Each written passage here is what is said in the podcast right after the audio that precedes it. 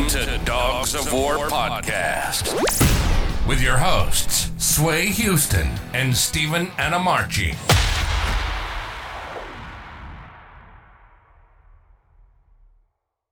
What is up, Dogs of War Podcast fans? I love all of you, and thank you for listening, subscribing, rating, leaving a review. Who am I? Just kidding. That's only been 55 people out of the 1,000 that I have on my podcast and over 30,000 downloads that I have. Yeah, I'm just kidding. Being funny. But today's episode of the podcast is brought to you by Alpine Arms. Alpine Arms is a veteran-owned and operated gun store and training source located in Eagle, Colorado. Check them out online at alpinearms.com or in person at 50 Chambers Ave in Eagle, Colorado. Next podcast sponsor, which is our anchor sponsor, is Joint Forces Canine.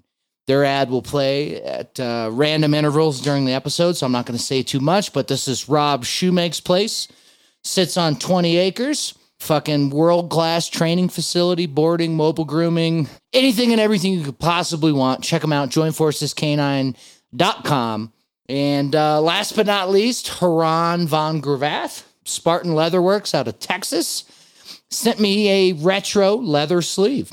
I haven't got to put a dog on it yet. I haven't found the dog that was necessary to use it, but it's a vintage sleeve, left arm, forearm bite, and it's made with slippery saddle leather where the dog bites. So supposed to make your dog bite like a motherfucker, get pissed off. If he loses it, slips it. If he loses it, boom, back to the car. So check them out. They make awesome shit. I'm about to order some collars and some leashes from them. Spartan Leatherworks, LLC. All right, guys, enough of the intro. Today's episode of the podcast is a very special guest. Made friends with him at the last seminar we were at. He's a good dude. His name is Tony Messer, also known as Officer Messer. Officer Messer has been a police officer in the state of West Virginia for around 6 years. In 2 years, he became a corporal and a canine handler in his police department. He absolutely loves his job to the point where he started his nonprofit called Serve First in his off time. With this, in his nonprofit, he streams video games and humanizes the badge while serving his community and his city. So I really enjoyed this. He's a great dude. Check him out on Twitch, Facebook, Instagram, and TikTok. You can find TikTok, you can find him under Officer Messer, M-E-S-S-E-R. All right, guys, enjoy it. See you. From basic to advanced training, Joint Forces Canine offers Arkansas's best dog training services. Whether you want to get your pet up to speed on basic obedience or are looking for more advanced training such as specific odor detection, personal protection, competition and trial prep, service dog training, and more, the professionals at Joint Forces Canine will help your dog become the best that it can be. Joint Forces Canine is veteran-owned and offers all levels of training for pets and working dogs on their 20-acre dog training facility, which includes kennels, an indoor training arena, a pro shop, technical ponds, a trial field, and an agility course. Contact us today for more information and a free evaluation. You can also learn about our boarding, grooming, and working dog sales. Joint Forces Canine, www.jointforcescanine.com, or call 479-802-0775. Jointforcescanine.com, 479-802-0775. All righty, dude. Well, we're going to have a conversation and go from there. Yeah. So I am currently down in Arkansas. It's in Siloam. Is it Siloam or Siloam? Siloam Springs. Siloam Springs, Arkansas. Maybe. Yeah. All right. Depends on who you ask, right? Yeah. But I am here today with a special guest. We actually just met a couple of days ago, and I'm going to let him introduce himself and kind of give you guys the broad strokes on who he is. So, Tony, take it away. I want to thank you for having me here first, man. I actually got reached out by Rob. I was out working, and he was like, hey, man, you got to check out this podcast. I would love for you to get an opportunity to be on it. And so he reached out, and I listened to like 3 or 4 of your podcasts while out working at my old job because I guess kind of going on this subject a little bit, when you're out working, and I'm sure most police officers can say this, you get tired of listening to music for 12 hours. So I was like, man, I don't put a podcast on. You get a podcast night, you get a book night, you get a music night. So I put your podcast on and I really enjoyed it. Yeah, nice. You seem like a really laid back person.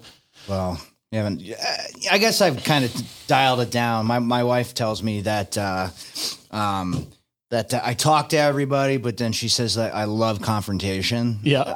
I mean, I guess I wouldn't say I love it, but, I definitely don't back down from it, but, yeah. Yeah. Anyways, you'll get to know me after we spend some more time together. But I'm excited about it. Tell everybody who you are and what you do and what your all your channels, broad strokes, and then we'll dive in from there. Okay. My name is Tony Messer. I'm originally from Kentucky. I am 28 years old. I graduated from Belfry High School in Pike County, Kentucky.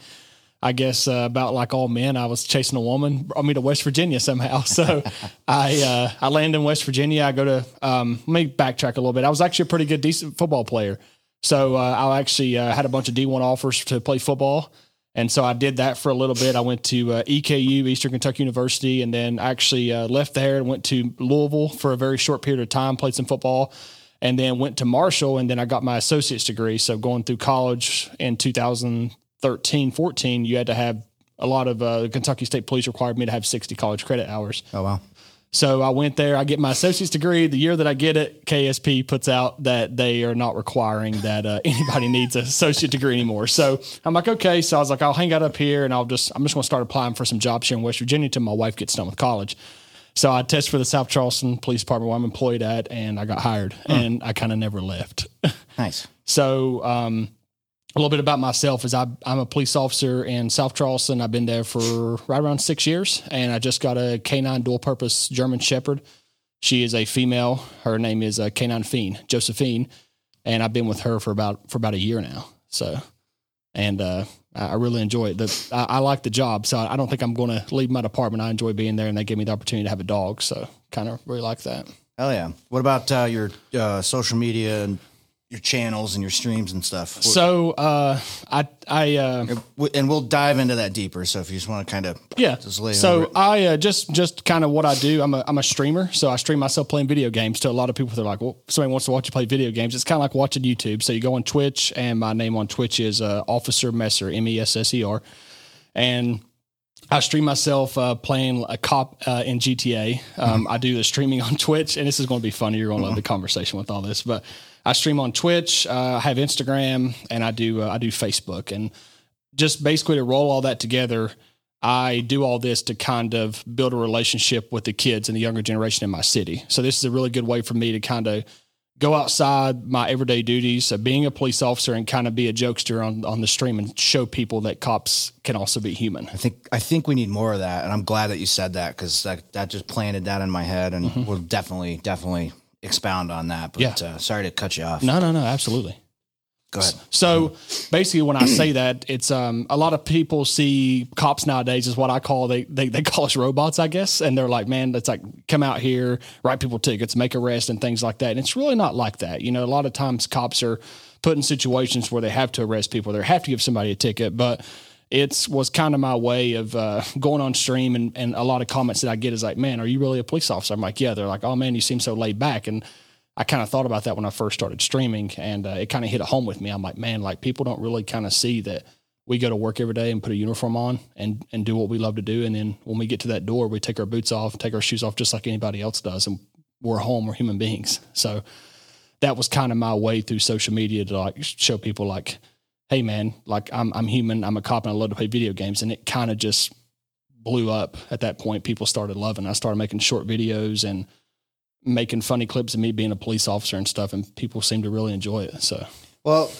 you know, I told you, we spoke earlier about my grandfather was a police officer, and I did ride-alongs after the military. And, you know, I just never pulled the trigger. I wish I would have, honestly. I think I would be a good fit in that job, but I don't know if I'd pass all the pre-hiring requisites. Yeah. So let's just say, it was a little wild in my youth, never been in trouble, but, anyways, I think that even with the disconnect between cops right now, there's still the silent majority of the country who support police officers and first responders, but they don't, they might not speak out enough because, you know, the could get canceled or, you know, yada, yada, yada. So yeah. I definitely think that that's serving your community in another way. Personally, I started this show because I wanted to have other veterans on and tell their story, where they grew up, you know, any kind of bullshit traumas, whatever, what they went through overseas, what they didn't go through overseas, how it affected them, and then how they found a way to heal from that. Yeah. And I think that's very important to tell our stories. And that it seems like you have another outlet for that to kind of connect the civilian populace who really doesn't have a way to connect with local law enforcement unless it's national night out. You go and you eat pizza and you talk to people that you don't know. So I think it's really cool what you're doing, honestly. And I'm going to look into it way more once I get back home and get my feet on the ground. But, Where you said you grew up in Kentucky. Well, two questions. What position did you play, or positions did you play in football, and where'd you grow up specifically, and what did that kind of look like? So I grew up in a very small town in Kentucky. It was called Belfry, Kentucky, and Belfry in Kentucky is like one of the best football programs of all time. And everybody always asks, like, where do you get these kids? It's like, they always say like cornbread fed stuff, Kentucky boys. And so I'm from a very small town in Kentucky. And I started playing football when I was in sixth grade. So I started a little bit late. A lot of kids start when they're at a very young age. And I didn't start till sixth grade. I was bigger than everybody. So I'm about 6'4", probably 6'5", 220, 30 pounds. I was a big old boy. So the coach come to me and was like, hey man, I want you to come play football. I want you to do this. So I started playing tight end. I was a really good blocker, but I could also catch. And being a tight end, you got to be super physical. So I love to block people, but I would also catch a pass. And then on defense, I would play outside linebacker. But I got recruited in college to play tight end because I was just a big physical guy. I love to get dirty with it and all that stuff. So it was cool. Hell yeah. Yeah, I played offensive tackle and defensive end. Mm-hmm. I'm 6'3", 220. So we're kind of similar build. You're definitely bigger than I am. But was it awkward for you when you were like, because I went through that phase where I was way bigger, way taller, way heavier than all of my peers. I felt like I kind of got picked on. Yeah. Maybe a little bit more than some people because I was the big guy. Did you kind of experience any of that? So the reason I'm laughing while you're talking is because you kind of say like we're like outsiders. So when I was in sixth grade, I was double everybody's size. So that year when I was in sixth grade, I don't know the exact year, whatever it was, they come out with a rule that if you're over 135 pounds, you couldn't run the football. So basically, that's why I was laughing because they make their own rule up. Because when I come into the season, I was playing running back. I was just bigger than everybody. So sixth grade, I was running over everybody. I was just a monster. I just grew faster than everybody. And they had me at running back. First game's Gary come in. We're like a week or two out. They're like, hey man, we got to put you as a tight end. And I'm like, what? And they're like, we can't let you run the ball, nor can we throw you the ball. The only time that you can run the ball is if you recover a fumble or a live ball. So, yeah, so that was what happened my sixth grade year. But, you know, 5-6 years down the road, I'm getting my college paid for to go play tight end. So I think it was kind of like a godsend for me. Like, hey, big boy, you can have fun running and dominating these kids, but you know, this is like your future. So, you know, it would be cool if the quarterback could do a handoff to the fullback or whatever, and they automatically fumble it. Yeah. Trust me, my coach tried to look at that, and they said, it's so funny you say that because my coach was like, well, we could probably run a play to where the quarterback could snap it and get it put on the ground and fake run. You could just pick it up, run it. And they made sure to make that clear that like, hey, you can't be doing stuff that's like intentional. So just talking about being big, that was so funny. You said that brought a big smile on my face. So. I was told that I should have been a lawyer. I kind of always think about those like workarounds. That's just kind of how my brain works. Yeah. That is awesome. Did you do any other sports? Or? I was actually an all-state basketball player too. So I was actually a pretty good basketball player going through school and stuff too. And when I got to high school, and I know a lot of people back at home when they hear this, if I could go back in time right now, and I know a lot of people's going to give me crap for this, but I would go back and play basketball. I love the game of basketball and I enjoyed it. And I wish I would always play football and I love where I went in football, but I wish I could have probably took basketball a little bit more serious because I enjoyed it.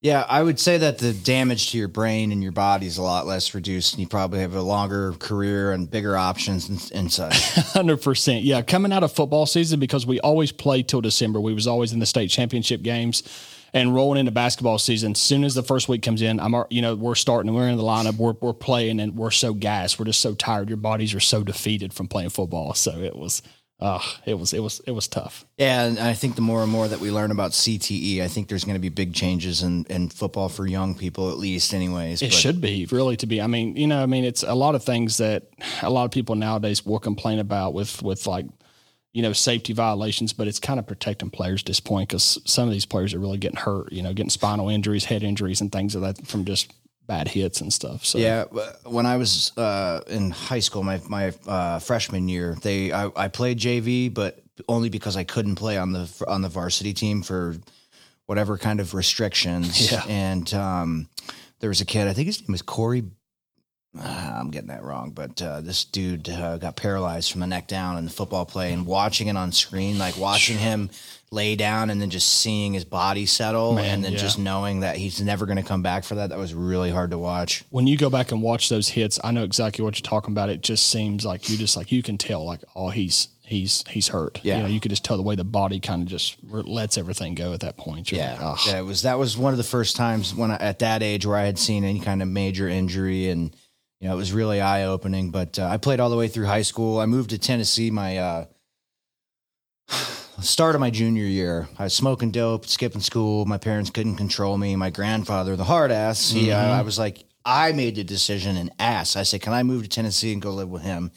And he turned my life around, dude. He beat the hell out of me multiple times and did some fucked up shit, but straight A's. I wrestled. I played football.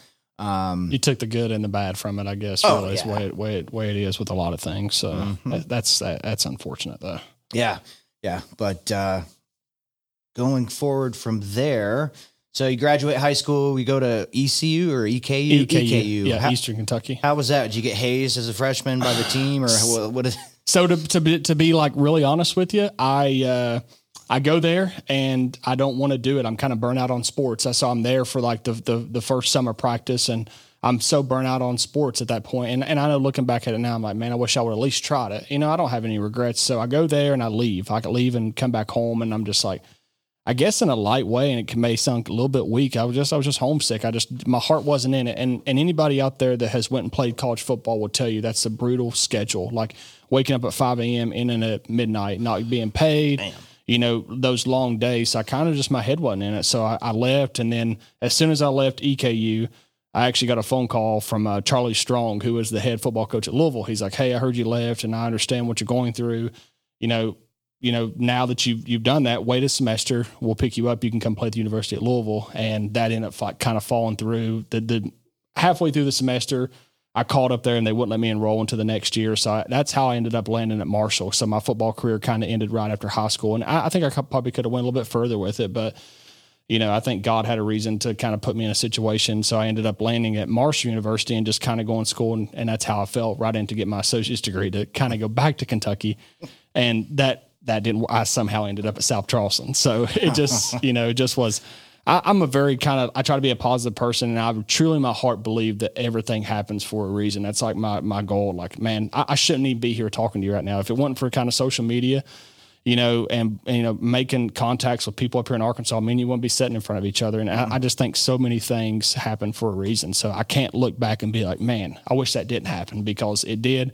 I'm here now, and I'm ready to move forward with it. So, well, everything in the past, good or bad, shapes the person and, you know, the way your life goes now. And, it's easy to sit back and armchair quarterback it and say, yeah, I wish I would have did this. Absolutely. I wish I would have did that, but you wouldn't be the person you are today without it. So, one funny story and one challenging story from your time during, college. One funny story and one challenging story. I am going to tell you a very funny story, and I don't think I've told many people of this. So as humans, we're naturally lazy. Am I right? Would you agree with that? Yeah. Well, when you're in the military, you can't be, unless, you know, or you're just a total shitbag and your life's fucking miserable. So once I transferred into civilian life and I didn't have that person, hey, get the formation, you know, go. Absolutely. Absolutely. I'm lazy now. Like I'm probably when they said you don't have to be here till 10 today, I was like, thank gosh. You got to be there at 7:30 though. I do. I got to get up and do the extra. So a funny story, man, this is one of the funny, and this may only be funny to you or your audience, but it was funny to me. So I am I'm going to Marshall, and there's no like transit bus system. You got to walk to your classes. So sometimes classes would be on the other side of campus. It would be half a mile walk every time. So you could go back and forth. So, and I get this big idea. I keep seeing these guys and they're riding these skateboards. They're riding these longboards And I'm like, man, all I'd have to do is get some momentum. I could kick this skateboard and I could ride to class without having to walk. I wouldn't be sweaty. It was hot outside. So I go to Walmart. and I buy this longboard, and I've not told a lot of people this. I buy this longboard, and you know, my wife now, she's like, "What are you doing with that longboard?" I'm like, "I'm going to ride it back and forth to class." And she's like, "Okay, you know, have you ever rode a skateboard?" I'm like, "No, it's one of the long ones too, so it's kind of easier to ride, and it will travel faster. You know, it'll roll better." So in my head, that's what I thought. So I get up on this hill at Marshall University, and I'm going to roll to my next class. And I'm not joking you, man. Right in the middle, there's this fountain, and it's a piece of the airplane. So a lot of people sit out there and they have lunch and they talk, and it's a good time. And here comes me off of my math class, and I'm heading down to one of my history classes. And I get on this skateboard for the first time, and I get some momentum down this hill, and I don't know how to stop it. Oh. And I wreck on the sidewalk. I wreck on the pavement in the middle of the school in front of everybody, and I land. And I'm not being funny for the podcast or nothing. I get up and I left the longboard there, and I walked to my class. Oh, I did, dude. I did, man. And I got humbled. I did. I got up, and I wasn't hurt. I was a little bit scuffed. I had a little bit of scuff. It wasn't nothing bad. I fell right off the board, right on the pavement, not the grass. I got up. The board rolled, continued on into the grass. I kept walking. I never even looked back. I never even went back for it. Somebody got a free longboard one try. So, I mean, and when you said that, that's why I started laughing. I'm like, oh, I got to tell him the story. The reason I've been laughing my ass off is I went through a skateboarding phase, and dude, it's worse than snowboarding, like trying to snowboard. Cause like snow is a little bit softer, you know, and I've definitely had both my feet come out from under me and busted my ass, bro. That's one of those things you got to like kind of practice on before you do it. So right. What was the next one? Challenging, hard, or, you know, some kind of story. Say more serious. So for me, to be honest with you, a challenging story is, and I don't mean to come off like down on myself or anything, is realizing that college wasn't for me. So I started going to college, and I don't like school. I'm not a school person. Like I think some people out there are just like, hey, school's not for me, which I think a lot of people's like that.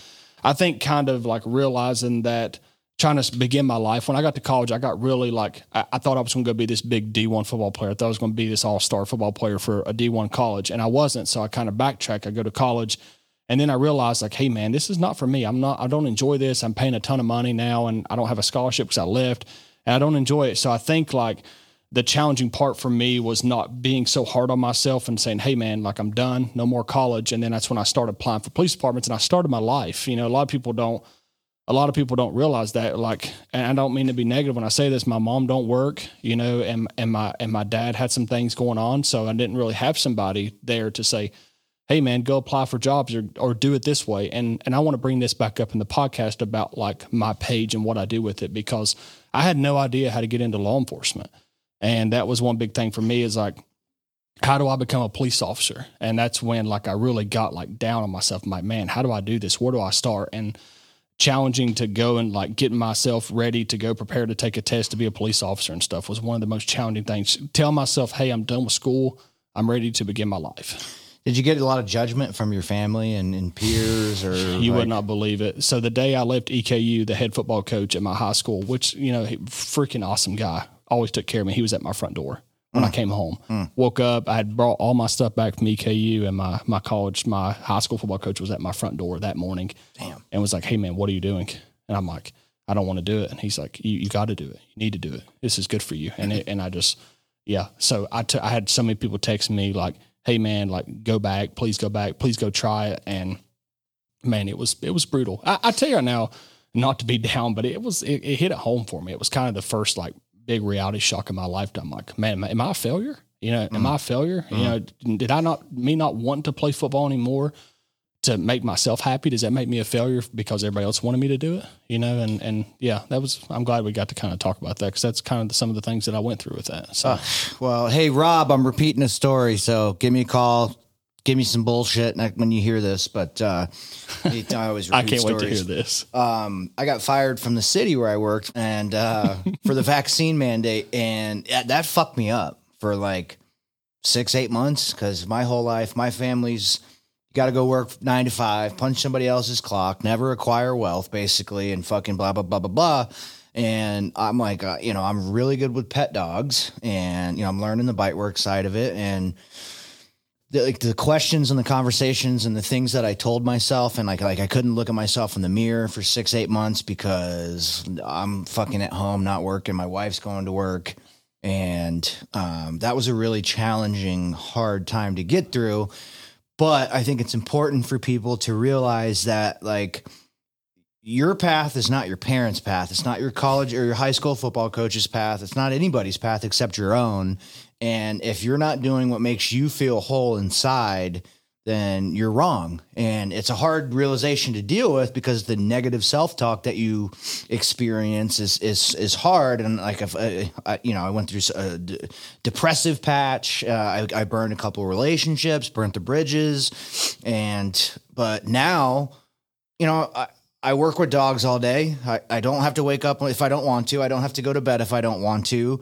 I do what I want. I can pick up and come to Arkansas for a week and go to training seminars, and I'm doing something that I love. Yeah. So I think growth hurts, and in order to grow, you have to hurt.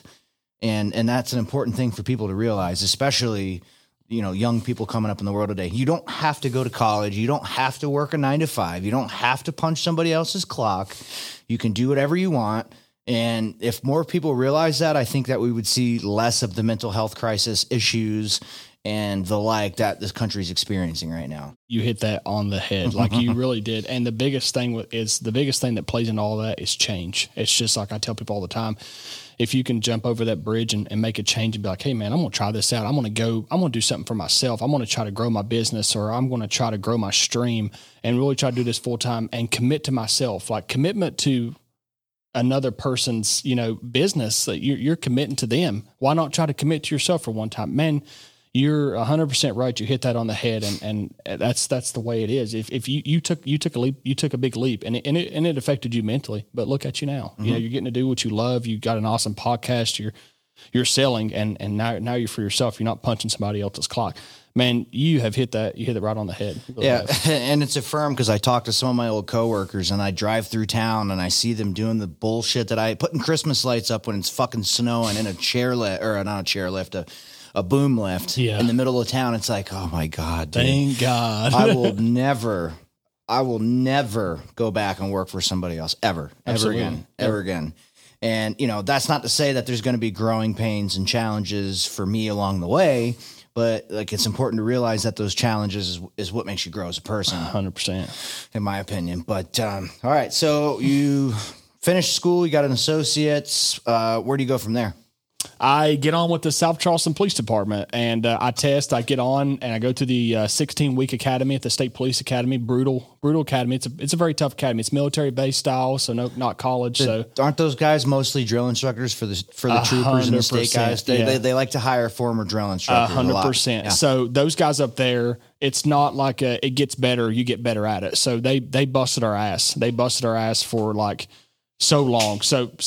They like week 1, we graduated week 16, week 15, we're still getting smoked, but it makes you into a good police officer. And I'm a field training officer now. I'm an FTO. So before these guys go to the academy now, I'm always like, hey man, when you go up there, these guys don't want to kill you. They don't want to hurt you. They want to see you succeed, but they're not going to tell you that until you walk across that stage and graduate. And so I go to the State Police Academy. I graduate, get on FTO, graduate FTO. I'm back on patrol now. I'm a young guy on patrol out here. So I work really hard. I push against narcotics and a bunch of traffic stops and stuff. Just be a super proactive cop because I want to work to get a dog. Being a police officer to me is not about being a drill sergeant, not about ruining people's days. I'm not writing somebody over for 5 over. I'm not writing somebody a ticket for 5 over. And the police officer out there doing it, that's what they like to do. They enjoy doing it. They like traffic enforcement. And that stuff is very, very important. It really is important, but that's kind of not why I'm a police officer. So you know, drugs and narcotic has really affected my family, you know, really close relatives to mine. And I kind of take it personal. So, you know, and I don't care to say this on a podcast. I'm not out here to get weed off the streets. Weed's illegal, you know, do it the right way, whatever it is. But when it comes down to things, I want to be looking for the drugs that are killing people, meth, heroin, fentanyl. And I take that personal. So that's why I worked my way up to get a dog, so I could have another partner that just wants that dope just as bad as I do. So that's kind of how my career went. And then I kind of started, I guess to kind of go off on the track is kind of how I got into my social media pages. So being a police officer, in and out of houses, in and out of domestic situations, in and out of disturbances. And you see the kids and what they suffer from. You walk into houses and there's, excuse my language, I hope I don't have to, like, you walk in, there's dog shit in the floor. There's mold everywhere. There's cockroaches. You walk, I mean, literally the first year I'm on patrol, I walk into a house and a kid's sitting on the floor and there's cockroaches crawling all over the floor and near him. There's shit in the floor. Your boots are stepping in shit and dog shit and the kids are sitting in the floor. So I kind of like started, man, like, holy smokes, what can I do? So CPS can only do so much for kids. Everybody has, you know, got their rights, and CPS can't just come and take kids out of houses. We all understand that as police officers. So that's kind of how I started on social media. I wanted to start to humanize the badge. I wanted to build a relationship with the kids in my city. So the way I did that was every year in the summer, I take my stream. I stream on Twitch, like I was telling you about earlier, and I do a donation drive. So every summer for the last 2 years and for the rest of my career, I'm hoping I rent an ice cream truck out, and I get in the ice cream truck in uniform, get some of my coworkers, and we ride around South Charleston and pay for the ice cream and just hand kids ice cream. Nice. And they love it. They run towards us because kids nowadays, they're scared of police officers. They don't want to be around us. And you would go to the schools to do extra patrols. These kids are whispering, like, why is the cops here? Why are these cops here? It's like, they're not happy to see us. There's always got to be something wrong when the police are in these kids' life. And I take that personal. I'm like, man, I want these kids to look up to police as I did as superheroes when I was growing up. I looked at cops and I'm like, man, he's badass. He's a superhero. If I need something, he's going to come help me. And the kids don't think that nowadays. They're scared of us. They're legit scared of us. And I kind of took that personal. So I started streaming, and I guess to kind of get on this subject a little bit, I started playing Grand Theft Auto, which I'm sure your audience out there on like is cops playing GTA. He's running around. You already know he's running around shooting. He's hijacking cars or whatever. But I make me and my buddy got together and we make this server, and it's called GTA 5M, and it's an economy based server. So this is all custom. Everything inside the server is custom. So all custom scripts, and what scripts lead to is like a custom police job. You have custom police cars, uniforms, and it's structured. So like the whole server is structured. So you have a police department. You have like, you get on the police department, you got to go through an FTO program. You got to fill out an application to get into this server to even play. And once you're in the server for 2 weeks, you can fill out another application like real life and apply to be on a police department. And so we make this server, and it's like a virtual ride along. And that's what I tell everybody. I'm like, it's a virtual ride along with Officer Messer. You can watch my stream and I play inside the server where I role play as a police officer. And people always ask me, they're like, so you come home after 12 hours and fake being a police officer inside the server. And I'm like, you know, I kind of do. And because it's fun. 'Cause when you're at work, it's most of the time everybody's like, oh man, cops are running, they're gunning. Police work is 95% paperwork and 5% fun. I'm sure any police officer out there would tell you that most of the time. So I kind of get to come home and I get to entertain people, you know, while playing as a police officer inside of this server. So it has been a crazy road, and people have seemed to really enjoy it. I do a bunch of stuff on TikTok where I've gained almost 600,000 followers on TikTok. Yeah.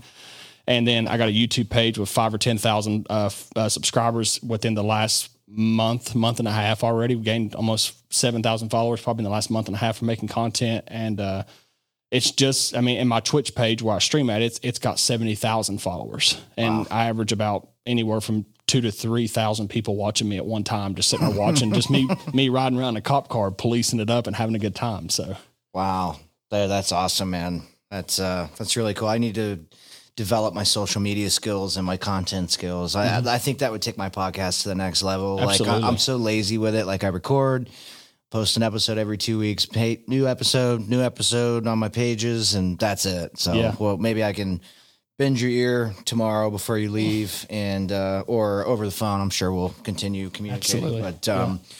But when you were a new police officer and you're going through the motions, give us a funny story and a little bit more serious story.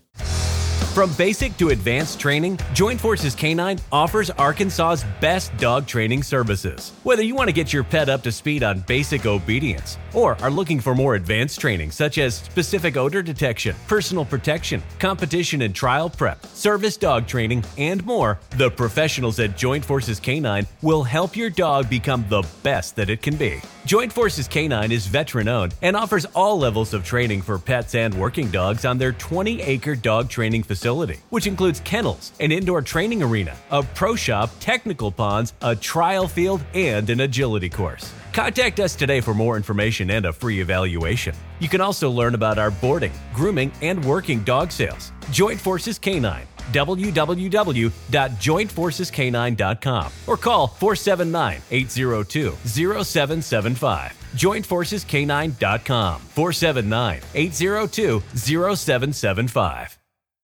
Okay. So can I tell you a funny story? Mm-hmm. I don't want it to be like too dirty, but this is actually one of the, I always tell everybody my funny stories here. So I'm out working, and I am a lot of police officers when they first join, they're not a confident. You're not confident yet. You don't get out and you don't, you're after, you're go getter, but you're questioning yourself like, oh, can I arrest them for this? Or can I do that? Or should I do this? So I'm in a bad part of one of our neighborhoods where like this big government housing building's at. And I'm driving through, and I'm just always, when I roll through these places, I turn my lights off, and I'll just roll super stealth, just roll through there, just see if I can see anybody walking or anybody out trying to steal something. And I'm creeping down this road, and there's a woman walking, and I think it's something off a scary movie, man. I'm like, man, she's going to turn around and have a mask on or something. Like I'm just running.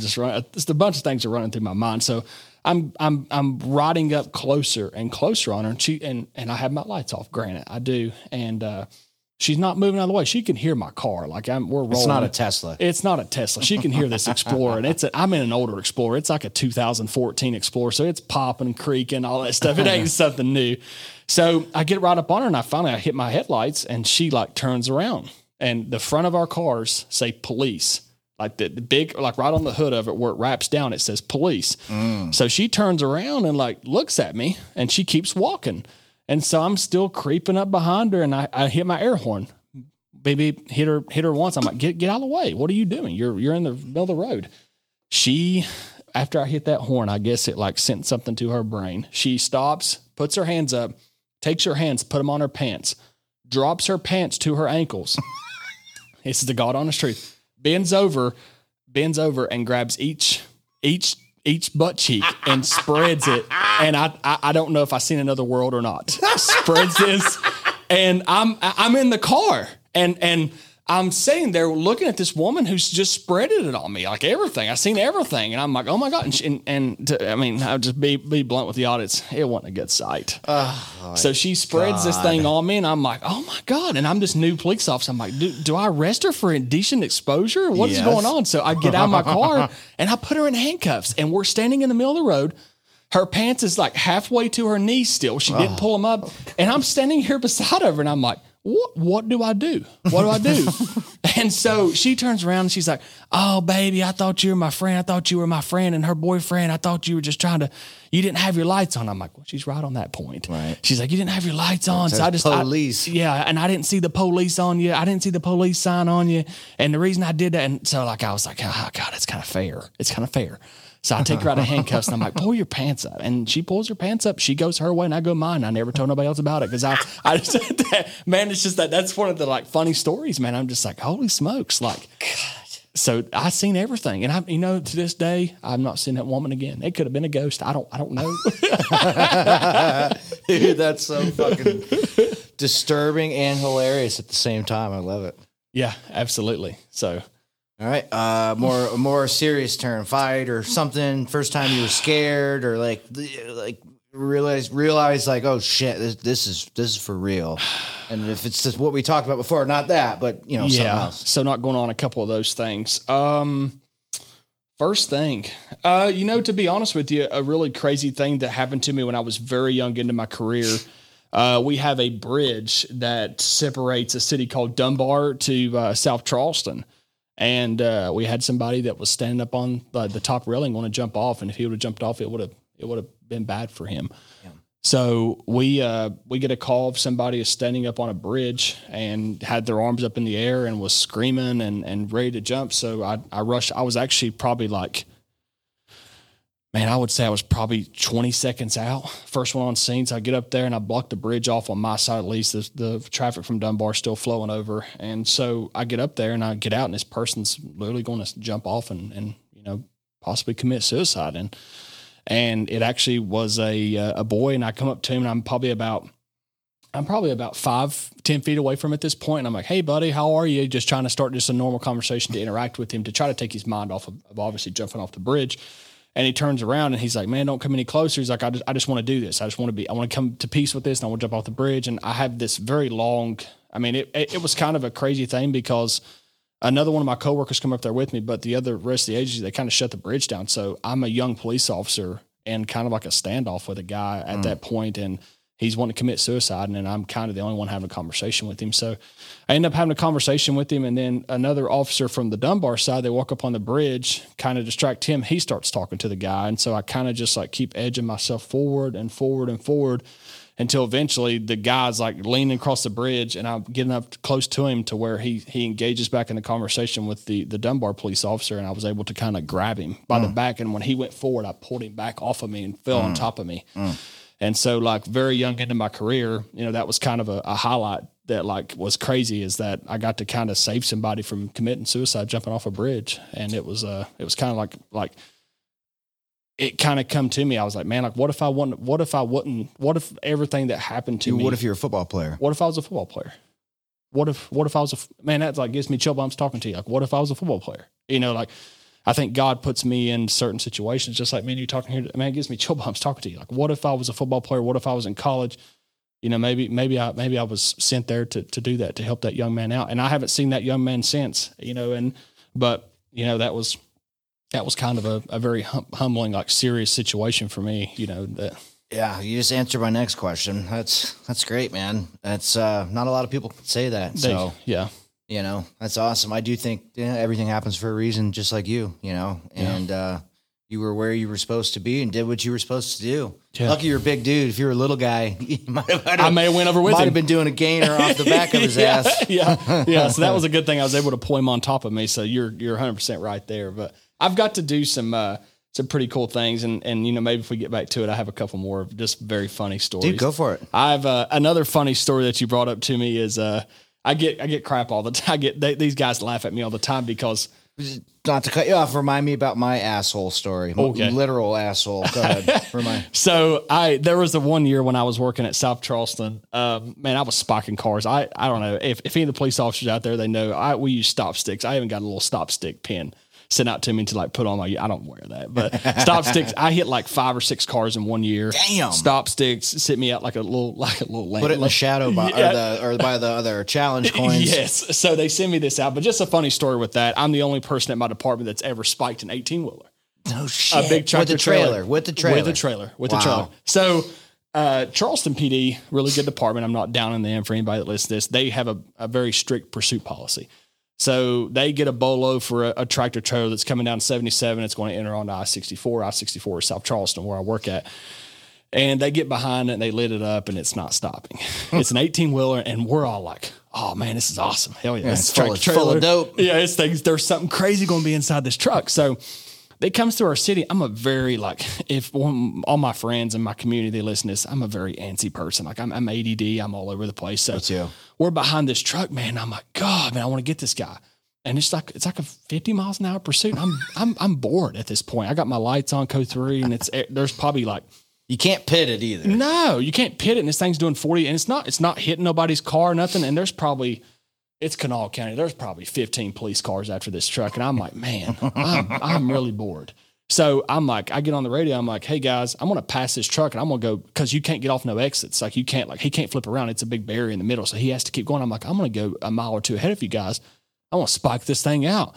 And so my supervisor gets on the radio. He's like, yeah, are you going to try to spike it? And I'm like, yeah. And he's like, I don't know if that's going to work with those tires, but you can try it. So I passed this 18-wheeler. I go above the speed limit, get past it like a mile, and I can see its headlights through this big straight narrow way down there. And I see it coming. So I get out of my car. I put my car behind the guardrail. I did everything right. I put my car behind the guardrail, which I know if a tractor trailer hit it, it's going to be a different ballgame. So I took my car out of the way. I didn't have a K9 at this point, too. I wouldn't have done this with a K9. Right. So I put my car behind the guardrail, get behind it, and I'm kind of sitting down in this little ditch, and this truck's coming, man. So I want you to keep going. So did you pulled off on the right side or the left side? So he is traveling westbound, so I'm on his right side. He's in the fast lane though. So, but did you run across to the fast lane shoulder and you set the spikes there? You run back and it's got a string. It's got a string on it. So yeah, I'm glad you said that. So the middle where that barrier is at, it's got enough to where I could lay those spike strips out long ways. So I got them laid out there, and I got my little windy wheel, and I'm wheeling it back up, and here he comes, man. I'm like, oh my God, holy shit, this is crazy. So as soon as he gets ready to come, I pull the spikes, I hit him, boom, boom, boom, boom, boom, boom, boom, boom, boom. And I hit like 7 or 8 tires out of all the tires, and it sounds like I would just imagine being overseas or something. That big that machine gun, boom, boom, boom, boom, boom, boom, boom, and it sounded like a 12 gauge going off like 12 times. and the first thing I say, I'm like, oh shit, I just spiked this truck. And so nothing crazy happened. I hit all his tires and he stopped. So he gets over and stops, and they end up arresting the guy. He had like he was at a truck stop, and they boloed him because he had a bunch of like personal use drugs. Nothing crazy inside the trailer. He was delivering for like Tyson Foods, but he had like a bunch of just like meth and cocaine and stuff inside the truck with him, but he was just blowed up on narcotics. But that was just a cool story for me because I'm the only person in my department that's ever spiked an 18-wheelers. I've never heard of that from any department. Not that I'm a police officer. But. Well, keep going. Do another one. No. I want to hear this. I want to hear the asshole story. I gotta hear this. You gotta tell me this. This is gonna be a good one. All right. So we're in Huseiba, Iraq. Right, we do a vehicle checkpoint, so we block off the road. We got gun trucks facing out and security facing in. We stop every car, every vehicle that comes by. We're searching them, right? So didn't stop a fucking single car. We're out there for 4, 5, 6 hours. I'm sitting on a weightlifting back brace, clipped into the turret, and I had to take a dump, dude. And I might have drank some bad water. I don't know. I don't know. You had to go. So I asked LT Nagel, I'm like, hey, sir, I got Lieutenant Nagel. I said, I got to go take a dump. And he's like, well, take Doc, our corpsman. And he's like, yeah, take Doc and go in one of these houses. There's some abandoned houses. We go up into this abandoned building, abandoned house, and it's summertime. It's hot as fuck, nighttime. And we go up on the roof, and it's got like parapet walls and a flat roof. And I go hang my ass over the roof. And I'm pooping, dude. You can hear it like smacking the ground. And then I start hearing, like, Iraqi language and, like, chuckling, dude. And I turn around and I look behind me, bro. A lot of times families will sleep on the roofs in summertime because it's so hot. Yeah. Bro, they saw my asshole flex open. They saw everything, dude. Oh, my God. Yeah. You scarred them for life, man. Yeah. Speaking of another funny Marine story, so... in the Marine Corps, I was infantry, right? So you go to infantry option. There's...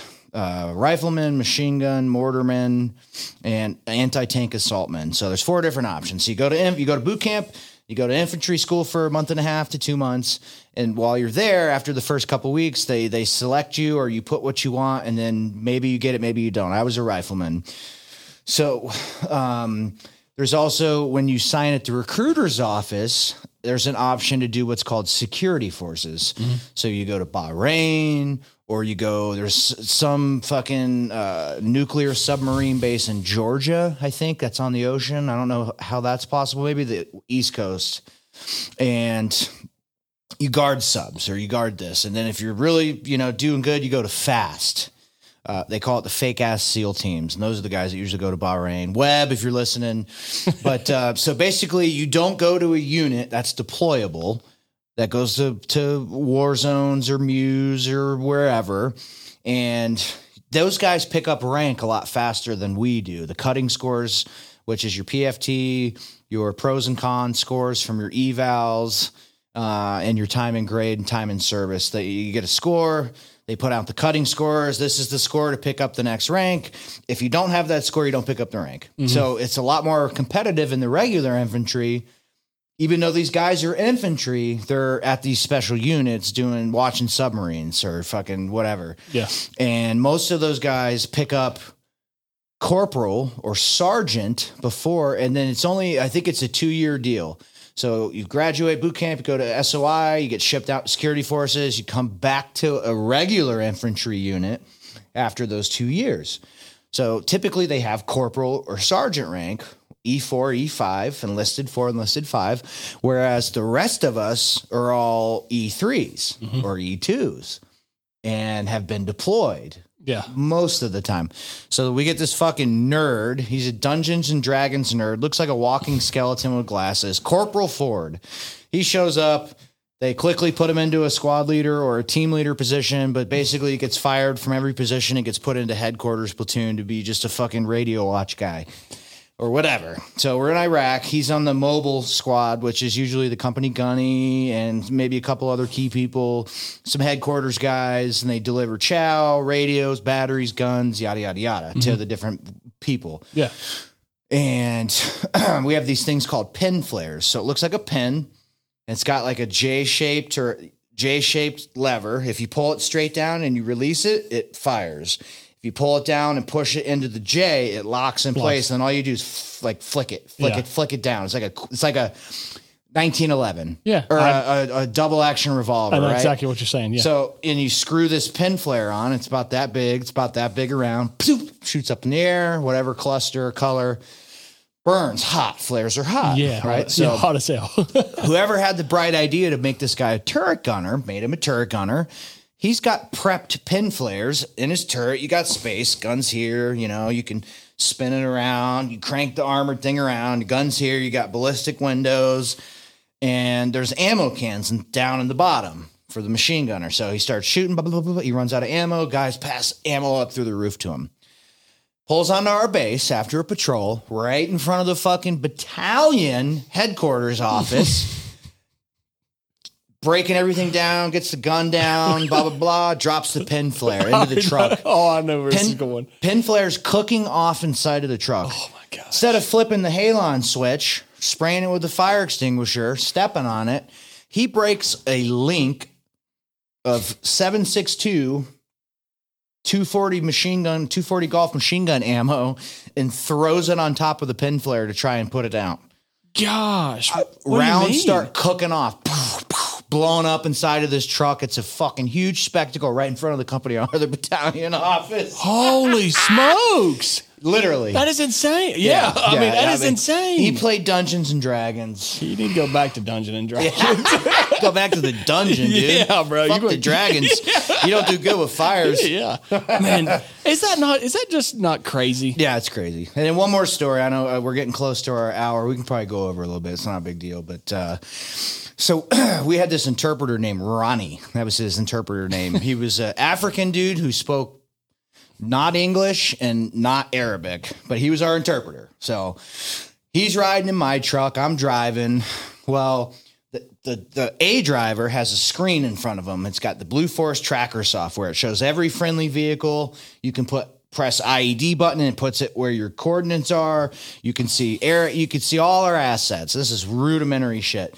Up here, it's called the Dagger. It's a GPS, which you put a battery in, and there's antennas on the roof, and that's what GPS is to the screen. My buddy Hyden's riding A gunner. He's my senior Marine. Yes, Lance Corporal, no Lance Corporal, all that. And I'm driving. Ronnie's in the back right. Got a turret gunner. We're the last vehicle on the convoy. I was really good at communications, like fucking with the radios. I had a secret clearance, so they would give me... I could fill all the crypto and all the radios with the CYZ-10, which is like super C. If you lose that, you're fucked. And so I'm really good at the radio stuff. We got a big brick-mounted fucking Foxtrot 119 radio. Hyden, the A driver, is the Dagger thing died. It had replaceable like 9-volt batteries, and he's fucking with it. He's like, these fucking batteries, man. I need a battery. I'm driving. Nighttime, last vehicle in the convoy, and next to the Dagger is the emergency halon system, which sucks all the oxygen out of the air. There's a scuba tank size halon system mounted between the two back seats in the middle of the Humvee. Batteries. boom, can't breathe, can't see, thought we got blown up. I'm like, what the fuck? I slam on the brakes, come to a stop. Dude, like, throwing up, gagging, door open. I see taillights disappearing from us. They're leaving. I'm trying to call them on the radio. Comms are down. Can't get fucking comms. And anyways, it all worked out. Nobody got hurt. Nothing. You know, we caught back up. We get back to base. You always do a debrief. And then LT's like, has anybody else got anything to say? And Ronnie, the African interpreter, was like, batteries, no good. Batteries, no good. He learned a little bit of English then, didn't he? Yeah, he learned it then. So just, I know we don't have to get on this topic, but so if he was doing that for you all, how did he translate it back? If he didn't know English, what's up with that too? All I can say is that we walked many, many, many clicks, many, many, many times because he didn't know what the fuck he was saying. I don't know. I guess the criteria ain't that high. They can't find it. It's not a very, job that a lot of people want to do. I don't know. Arabic has many dialects, and a lot of times it's village to village, city by city.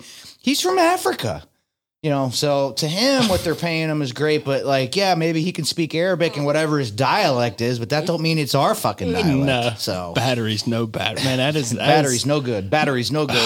I would love to hear him see, because I just hear the panic in his voice at that point. Yeah, it's like, man, what? He used to sleep standing up, dude. He'd fucking put his head on the trucks and just take a nap, standing up. People would wrap his leg like a horse and fucking. Is that not the term? People are built different, right? Yeah. Anyways, sorry for my shit. This is your time. I love it, man. When and where and why did you decide to do this social media stream? Where'd your background come in that? And kind of talk more about what you had mentioned earlier. Go in details. So I started on Facebook Gaming, which is a turd. It's just like a criminal here. It's a turd. It's just Facebook Gaming. I started out on there. I gained about 12,000 followers on Facebook Gaming, and I was kind of, that I felt was getting shadow banned and stuff. I went from averaging like 100 viewers to like averaging like 15, 20 viewers just like overnight. So I think Facebook caught on that I was kind of growing, and I was a police officer. And I felt that they kind of like shadow banned me a little bit. People wouldn't get my notifications, all that story. So I was right on the verge of quitting Facebook Gaming. I was playing Call of Duty a ton. I wasn't having much fun. Everybody knows Call of Duty is kind of a toxic love-hate relationship with that game. So I pick up and I see these guys that they're playing Grand Theft Auto, and that's how I kind of got into Grand Theft Auto. And at this time, I had quit streaming on Facebook, and I just kind of was like watching these guys play Grand Theft Auto. And so I go out and I invest in a PC to start playing games and streaming and things like that. So I sorry, that's my house. That pen, that's snow. Oh my gosh! The passes are closed. I didn't mean to cut you off. Oh, my wife's like, "Oh my god, am I gonna get home?" But but yeah. So I start playing. I start looking at this GTA, and I'm like, "Man, this looks super fun, and it would be entertaining to watch." But I don't want to be on Facebook anymore, so I switch over to Twitch. I go from having 12,000 followers on Facebook to having zero, like 86 followers on Twitch. Is like my exact number. I remember to this day, and that was probably about a year and a half ago. Now that I'm somewhere like 70,000, so. I get this computer and I want to play GTA. I want to be a cop. I want to start role playing as a cop, because a lot of people's questions is like, "Hey man, how do you become a police officer? What's it like being a police officer? What's your everyday duties?" A ton of questions come in, and while I'm playing Call of Duty, I can't really focus on my stream. So while I'm playing GTA, it was kind of like laid back for me, so I could like ride around, have fun, and just like talk to my chat. So I started playing GTA, and I started going live on Twitch, and I made this, me and my buddy Denny, I'm sure he'll be listening to this. We got the idea we're going to make this server, and we're going to make it like realistic. So we go out, we find developers, and we put these custom scripts into this city. So inside of our GTA world, it's not like your everyday typical GTA. You come in, the first thing you do is you create your character. You can come out here. We have like jobs you can be. Starting off the rip, you can be a trash truck driver, you can be an Uber driver, you can drive a taxi, you can go make food, you can do all these things. But also inside of this world is custom scripts that people can come in there and they can be a gang member, they can apply to be a gang, and they can have their own gang, and they can make narcotics. You can legit make any narcotic that is out here in this world, make it just like you would in the world, meth, heroin, all that stuff, and you can sell it inside the game in order to get money. It's crazy. All this stuff is custom written. So so inside of this city, just this side of it, you have your gang members. You have your people that come in there and they do the right thing because they're trying to get on a police department. So you got people in there, they're driving around in trash trucks, picking up trash from houses and stuff, just making small money to get their first house. So inside the city, you can buy your own cars and you can buy your own houses and things like that. So it's like really like economy based. When you get inside the server, you get a driver's license. And if you go out here and you get stopped by the police, you get a ticket. And if you don't pay the ticket, you get your license suspended. So everything you see out here in this world is what you can do inside this video game. So I come in and I'm a police officer inside the server. I'm out here. You can write people tickets. We have a full MDT system. You can look people up. If somebody like runs from you or they break the law, you can type warrants for their arrest. It's so in depth that it's like craziest thing in the world. It goes as far as say you break the law and you run from me and I charge you with felony fleeing and I give you 30 months. You have to go sit in a jail inside the city for 30 minutes inside the game. You have to sit inside that jail and wait your time out. So that comes with the like people's like, damn, I want to be a criminal and I don't want to get caught. You know, like it gives you that energy. You're like, damn, I want to get away from these police. I want to evade. I want to get away and things of that nature. So I started being a cop and I started making videos of me being a police officer. And I posted my first videos on TikTok and it kind of blew up. That's like I was telling you, I've gained like 600,000 to 700,000 followers on TikTok, which is a bizarre number if you think about it. Over half, almost a million followers playing a video game. And that's kind of how I guess I hit it at the right time. And I started, and I get people that like so negative sometimes, like, man, you go work for 12 hours, you come home, you be a police officer. I'm like, man, it's just fun to do. And I get to like hang out with my community because like you have your podcast community, you have people that love you, they support you. And, you know, it's kind of like my stream is, and it's kind of a way that they can come into the city and they can play with me. So we start this server and I start making videos on TikTok and the stream kind of grows. I hit partner on Twitch, you know, I'm averaging 7,500 viewers. A couple months later, I'm averaging 200-300 viewers. A couple months later, I'm averaging 700-800 viewers. Up to now, I'm averaging a consistent 2,000 people watching me at one time, which is, you know, it's kind of bonkers if you think about it. And so I'm playing in this GTA world. I'm able to answer those questions while I'm out working. Like, what's it like being a police officer? How do I become a police officer? And things of that nature. And I can kind of like give the younger generation some guidance on like, hey, man, like one big question I get, and I've said it a couple of times, and I apologize, how do I become a police officer? So I tell people like, hey, man, go to your local agencies, go to your city police department, your county sheriff's department, and go to your state police office there and request ride-alongs. You have to be 16 years old. You can go request a ride-along, and that is going to put you in a seat with another police officer for 12 hours, and he'll answer every bit of the questions. How do you get hired on? What do you got? You have to have a college degree and things like that. Because a lot of kids think nowadays you got to go to college to be a police officer, and you don't. College is not always the answer for our younger generation. You know, that's kind of but like going back to the game, that's kind of a way that I was able to bond with the kids and also play and have a good time and build the community that I have today, which has led me from playing a video game to taking it back to my IRL job. And that's where the ice cream comes in. And then every year for Christmas, I don't know if we talked about this, but for the last 2 years, you know, me and my buddy, I've raised over $10,000 to we bought 60 bicycles last year. And just because of this video game community, we were able to give 60 kids bicycles for Christmas. Like, man, you just wouldn't believe it. Like not getting too personal with work, but going into a house on December 20th, 21st, 22nd, 23rd, all the way up to Christmas Eve, man, these people don't even have a tree up and much less have presents. And so we're going in on the 24th and we're giving these kids bikes and it's what they got for Christmas, man. And dude, that hit at home with me like so hard. Like, man, these kids wouldn't have got a present if it wouldn't have been for this dumb video game, me streaming, playing a video game. None of that would have happened. And I'm not bragging on myself. I'm just saying, man, it's just like, it's just a crazy thing to like, man, like, I'm out riding around and I'm at these government houses and stuff like that. And there's nothing against that. I've lived that way myself too. And these kids are out riding their bikes, man. I'm riding by and these kids are riding the bikes.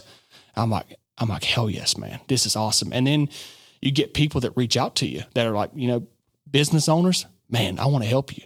I want to be a part of that. I want to do that. So now I'm at a point, man, that like we just opened up a nonprofit. So now people can donate to us and man, we're taking it and we're going to start, you know, hopefully within the next year, my biggest goal right now, I want to open up a fund for fallen police officers, and I want to donate to their families. You know, like during that time for the first couple months, things are hard for the rest of their life for their kids. But being able to, you know, like a police officer gets shot, let's say on the West Coast, they're away from me, they're in California. Man, I just send money to California. Like, hey man, here's 10, here's $20,000. Live off of this just for a little bit. Tell your job you're going to step away. Live off this money. Buy food, you know.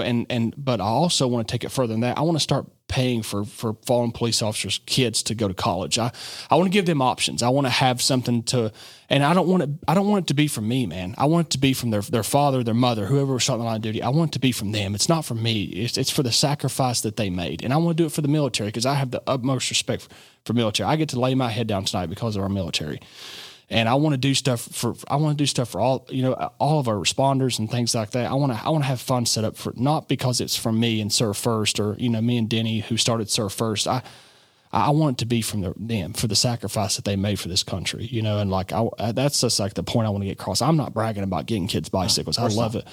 But it's just like now there's so many people. I'm in Arkansas now because of my social media page. I met with Rob, and now I'm down here on this awesome podcast with you, man. And it's just because of social media. I got discovered about him. I got to come down here and train with some of the best, train my dog to be better, train myself to be better. And, you know, I'm forever great. Social media is a tough place at times on a lot of people, but man, it is kick ass from the dudes you get to meet and the people you get to meet that like want to help you. There's so many good people out there, man. Yeah. So many good people, man. Absolutely, dude. I really believe in what you're doing. Keep doing what you're doing. Yeah, and this is your path and what you're supposed to do. I love it, man. I love it.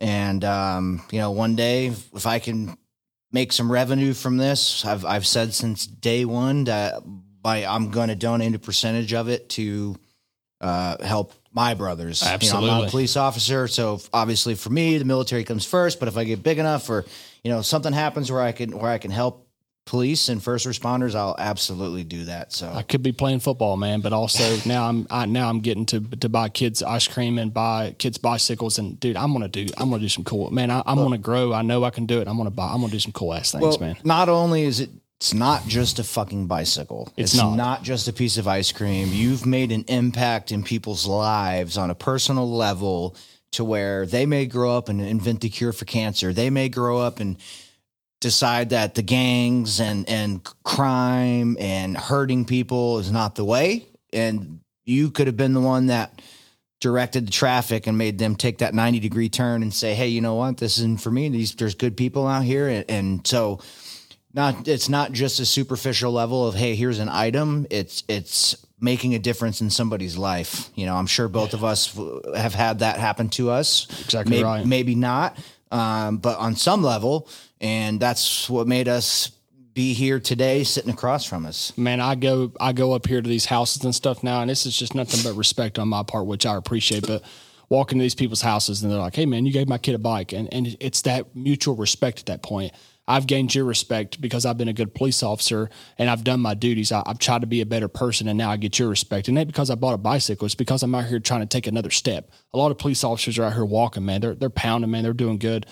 But it takes a lot of, you know, it takes a lot, man, to like, hey man, I want to do more. I want to take another step. I want to help kids out. I want to try to do better. I want to make myself, I want to be a better police officer, man. That's like every day I wake up, man. I want to be a better police officer. I want to be a better canine officer. I want to be a better person. So, you know, man, and I'm not on here to brag. I'm not at all. You know, man, but it's such a cool thing. And anybody out there that's listening, I respect. Social media is a cool thing, and you can do a lot of cool things with it. And I'm very grateful for the opportunities that I've been given. So me too, man. And just sitting here across from you is an opportunity I can't think of the word, but it's good. It's good for me, and I appreciate this. Man. And I appreciate you having me. Yeah. Of course. Oh, we're definitely. So can we do another round?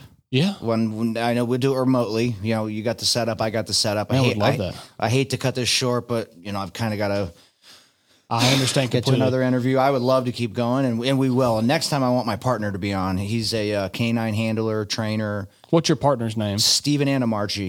He's out of Texas. Cool. And I can't wait to meet him, man. Simon actually asked him for permission to share one of his training videos years ago, and they have a relationship. So he's pretty good at what he does. He's very good at what he does, and he's out of Texas. And he, unfortunately, he was doing some stuff with the DEA and couldn't be here. But that's fine. If you're open to it, I would love to have you on again. Man, there's definitely a lot more stuff we could cover. I'd love to talk to you about and stuff, though, man. Yeah, but I appreciate you having me, man. I've had a blast, and I can't believe it's already been an hour. I know. It's insane. I would keep going, but I think Dylan's probably sitting in the waiting room out there. But yeah.